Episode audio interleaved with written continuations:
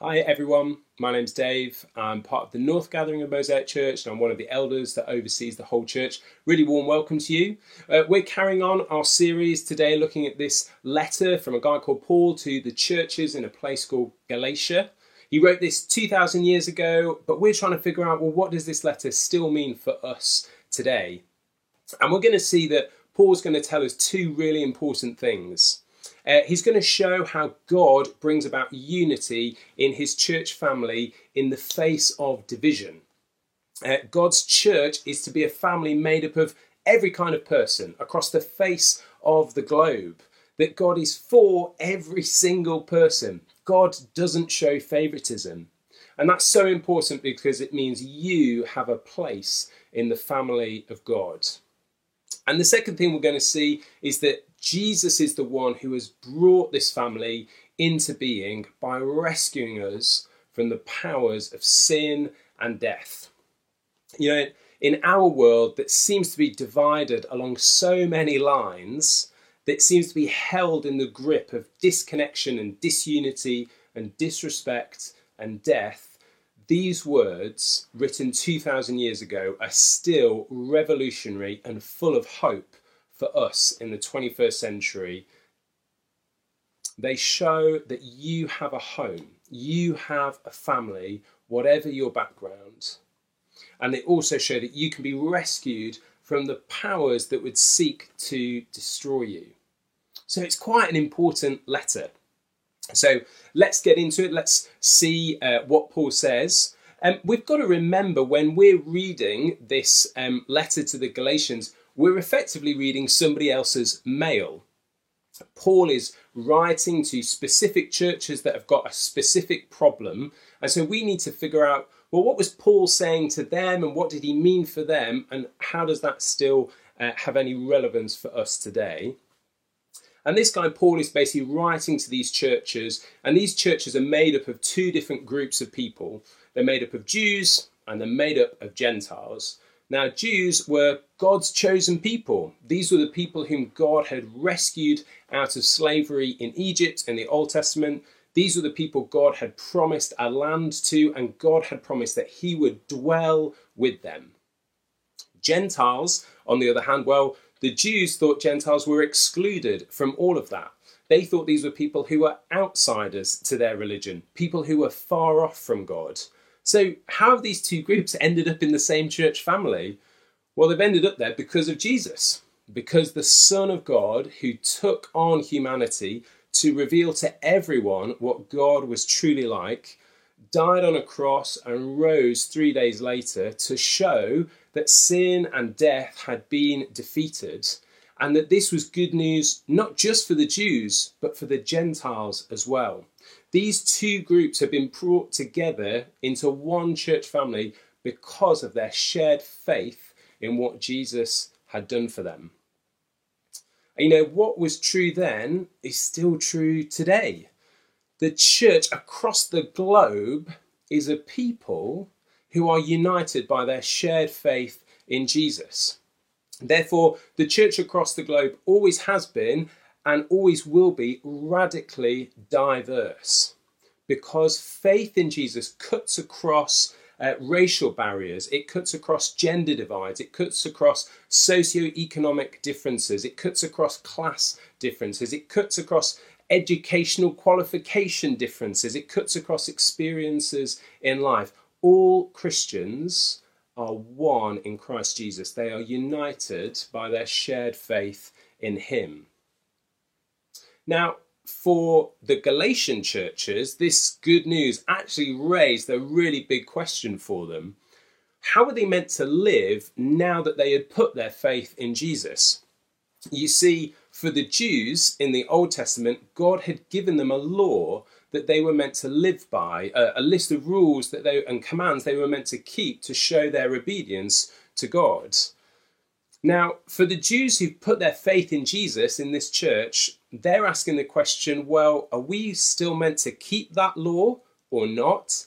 And these Gentiles who've also come to faith in Jesus, do they need to start keeping that law or not?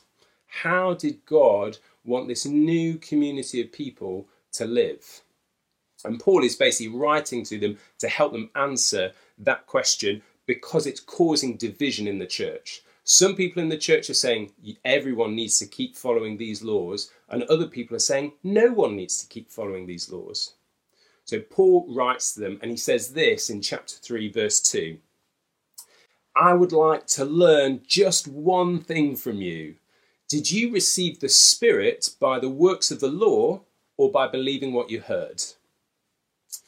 Now, we need a bit of background to help us understand that, but right through the story of the Old Testament, God had promised his people that one day God's Spirit, his Holy Spirit, would come and dwell within his people so that they could know intimacy with God and so that they could be empowered by God to live in the freedom and the joy and the obedience that God desires for all of us. So God's people, the Jews, had been waiting for this promise to come to fulfillment. When will the Spirit of God come and dwell within us? They kept asking. And then Jesus comes along and he dies, and then he rises, is raised from the dead three days later, and we come to a day called Pentecost. And you can read about Pentecost in the book of Acts, chapter two. And on that day, all these promises from God about the Spirit coming to dwell in his people were fulfilled. The Spirit of God is poured out on all the believers and they are filled with the Holy Spirit. And so Paul is asking these Galatian uh, Christians, well, did you receive the Spirit by the old way of life of following the law or by believing what you heard about Jesus and what he had done for you and by putting your faith in him? And Paul's basically saying the answer for both the Jews and the Gentiles is that they've received the Spirit of God by putting their faith in Jesus, by putting their trust in him. Their shared faith means they now both have fellowship with one and the same Spirit of God. So how are they meant to live? Not by following the works of the law, as in days gone by. Those days have passed. They now live by their faith and trust in the person of Jesus and by developing relationship with God's Spirit. And you know, what's true for them is still true for us today. As a church, both in Mosaic Church and globally, the worldwide church, we're united by one thing, by our shared faith in Jesus and receiving the one Spirit of God who dwells within every single Christian across the face of the globe. And it's God's Spirit who reveals to us and reminds us the amazing truths about what God says about us and what God has done for us. The Spirit of God is the one who says, you are a child of God. The Spirit of God reminds us, you are so loved by God the Father. The Spirit of God uh, reminds us that we are saved because of what Jesus has done for us, not because of anything that we have done. The Spirit reminds us, God delights over you with singing. All of those things are things that the Spirit calls to mind and uh, kind of rises up in our hearts. So what united the church two thousand years ago, what unites Mosaic Church today and what unites Mosaic Church to every other church across the globe is that we have the shared faith in Jesus and the shared relationship with the Holy Spirit. Now, here's the thing. Here's the thing, Mosaic. If we try and be united around anything else apart from our faith in Jesus and fellowship with the Spirit, we will see that cracks start to appear in our church family. We are not united because we all get on with each other. We're not united because we're all the same, or because we all like the same things, or because we all believe the same things about every area of theology. We're united by our faith that in Jesus, God has acted to save and redeem and rescue every single one of us to bring us into relationship with God, and that each one of us has received the same Spirit of God. And do you know what? This has got to be central to our church family. Otherwise, we will always struggle to be outward looking. We will always struggle to be missional. If we think we are fundamentally united by anything else apart from our faith in Jesus and the sharing of the Holy Spirit, those things will become barriers to other people joining the family of God. If we think people have to look a certain way or sound a certain way or like similar things to us or have a certain amount of money in their bank account or similar life goals and aspirations, or be in the same class, or behave and act in a similar kind of way, all of those things will become reasons why people feel excluded from the local church or pushed away. We have got to keep our shared faith in Jesus and fellowship with the Spirit front and centre to everything we do in our church family.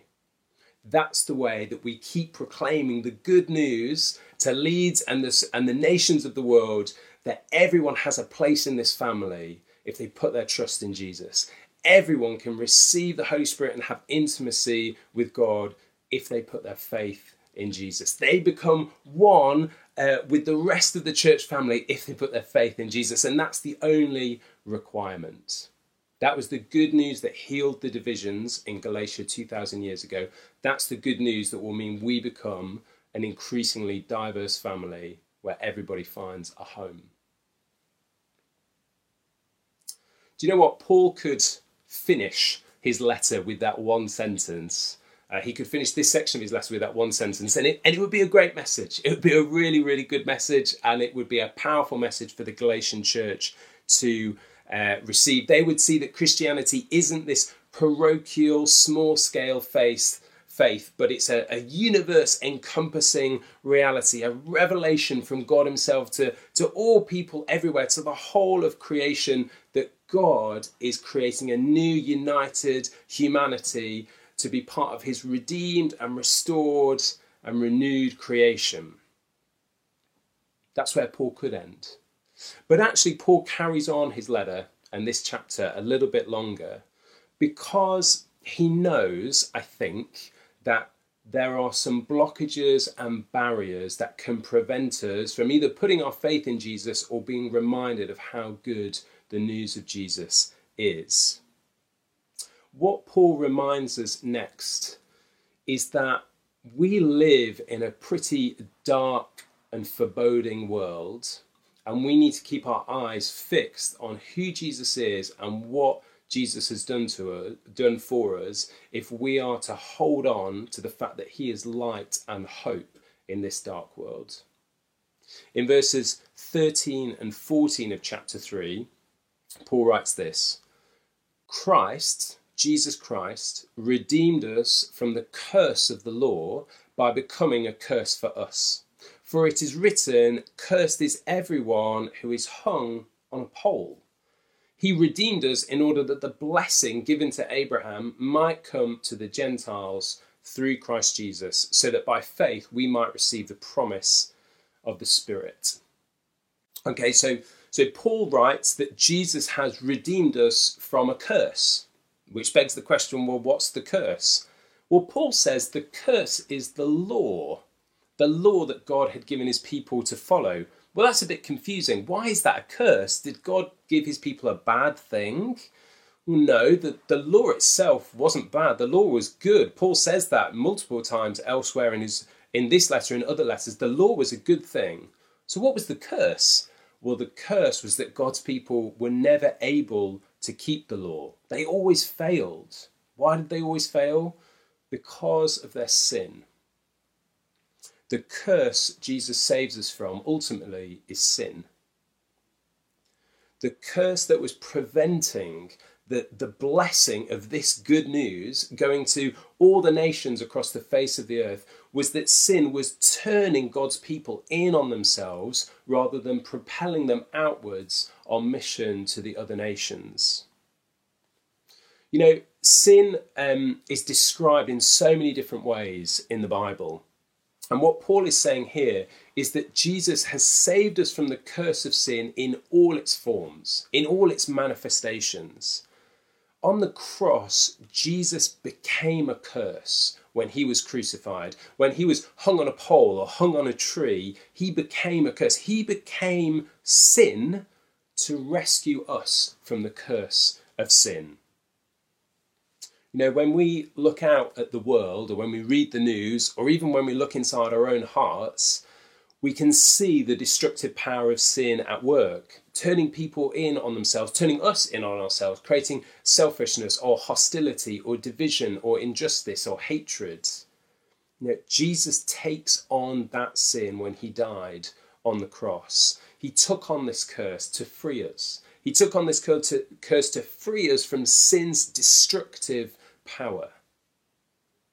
Now, we could spend hours and hours talking about the different ways that sin is described in the Bible and how Jesus frees us from those uh, things. I just want to focus on two to end. Firstly, in the Bible, sin is often described as being like a power, a power which holds us back from fulfilling the way that God wants us to live. It's the power that makes us want to ignore God. It's the power that makes us want to distrust his character. It's the power of sin that turns us inward on ourselves, makes us tribal, makes us fear things and people who are different from us. Sin's power is the root that bears the fruit of racism and war and hatred and discord and gossip and a whole host of other things. But Jesus died on the cross and he became sin for us. He took on what sin is. He took on the power of sin and he took it into the grave. And then he was raised to life three days later, and he, in doing so, he disarmed the power that sin had over us. He disarmed it, meaning we no longer have to live under the mastery, under the control of sin. Jesus' death and resurrection actually frees us from sin's grip so that we are able to live for God. We are freed to know him in an incredibly intimate way. We're freed to have his Holy Spirit come and dwell inside us. We're freed to be empowered by the Spirit to say, yes, I trust you, God. Yes, I want to live for you. Yes, I love you. Yes, I want to follow your ways. And the Spirit empowers us to say yes to God and no to what sin would have us do. It frees us to see people as God sees them. The second thing I would focus on is sin is the reason why death is in the world. You know, death is the consequence of a, of a world and a human race disconnected from God because of sin. And again, Jesus died on the cross and he entered death on behalf of everyone who would put their trust in him. And he was raised to life three days later to show that not only was the power of sin disarmed, but the victory of death was over. That death had been conquered and defeated, that death no longer has the final say, even though the sting of death causes immense pain and hurt in this life. Death's victory has been overcome. We are freed from the fear and the grip of death to receive the gift of God, which is eternal life in Christ Jesus. You know, in our world of darkness, where we experience disappointment and loss and grief and uncertainty and suffering, the good news of Jesus can sometimes be a hard thing to hold on to. But that's why Paul writes what he does here. He says, cast your eyes and your mind back to what Jesus has done for you on the cross. God calls everyone to turn their eyes to his son, hanging there on the cross, but then raised to life three days later to say, even though the world looks dark, even though it looks like sin and death are running rampant, cast your mind back to what Christ has done and know that though sin is wreaking havoc still, its power has been broken. Though death is still existent in the world, it has been conquered. When we cast our eyes back to Jesus, we see light and hope in the face of darkness. And we see that he's the one who has conquered the grave for us. He's the one who's defeated the power of sin. He's the one who declares us innocent even though we are guilty of sin. He's the one who honours us even for all the times that we have felt ashamed. He's the one who loves us even though we often feel like we should face condemnation. When we look to Jesus and what he's done, we see a light shining brightly in a world of darkness. And we see that that light is brighter than the darkness can ever be. That's the light that unites God's family. That's the light that brings God's family together in the first place. That's the light that we need to hold front and centre. That's the light that is the good news that propels us out into mission. So to end, what do you do with this? What do you do with what Paul writes to the Galatians and what it means for us today? Well, firstly, if you are watching this and you are not yet a Christian, but you would say you are coming to a place of believing and trusting in what Jesus has done for you, then I would say you need to ask God to send his Holy Spirit to dwell within you. You need to tell God that you trust him. You need to speak out to God that you love him because he has loved you first. And you need to realize you are joining a beautiful, diverse family of the children of God across the world. And join one of those families of God in your local area. And if, if that's Mosaic, amazing. And if you're watching this somewhere else, Google whatever churches are close to you and go along and say, I've just joined this family, and you'll be welcomed in. And if you're already a Christian, these words remind us of how good the good news of Jesus is. That in him alone we have hope and salvation and rescue and redemption. And these words remind us, do not make anything else central to the family of God apart from faith in him and the Spirit that unites us. And let's be asking the Spirit, Spirit, give me the grace that I need for the day ahead. Spirit, give me the strength that I need for the day ahead and to patiently endure this difficult season. But also give me the boldness and the courage to know that this is good news. This is news that shines like light in the darkness. Who can I share that good news with? Give us faith, Holy Spirit, to believe that God is at work and for hope that he has acted and is acting and will act to end all the suffering and all the injustice and all the pain that so often looks like it's winning the day. But in light of Jesus, we realise it never has the last word. Let me, let me pray for you. Let me pray for us to end. Uh, Lord Jesus, we turn our eyes afresh to you. Died, crucified, yet risen and ascended and ruling and reigning in heaven. We cast our eyes to you and we say, Jesus, we look at this world and it seems so broken in so many different ways, but we fix our eyes on you, Jesus, and we are reminded that you have defeated death. You have disarmed the power of sin. Holy Spirit, come and fill us as we uh, engage with these truths now. Come and fill us with the knowledge of the glory of God. Come and fill us with an empowerment to say yes, yes to living your way and no to sin.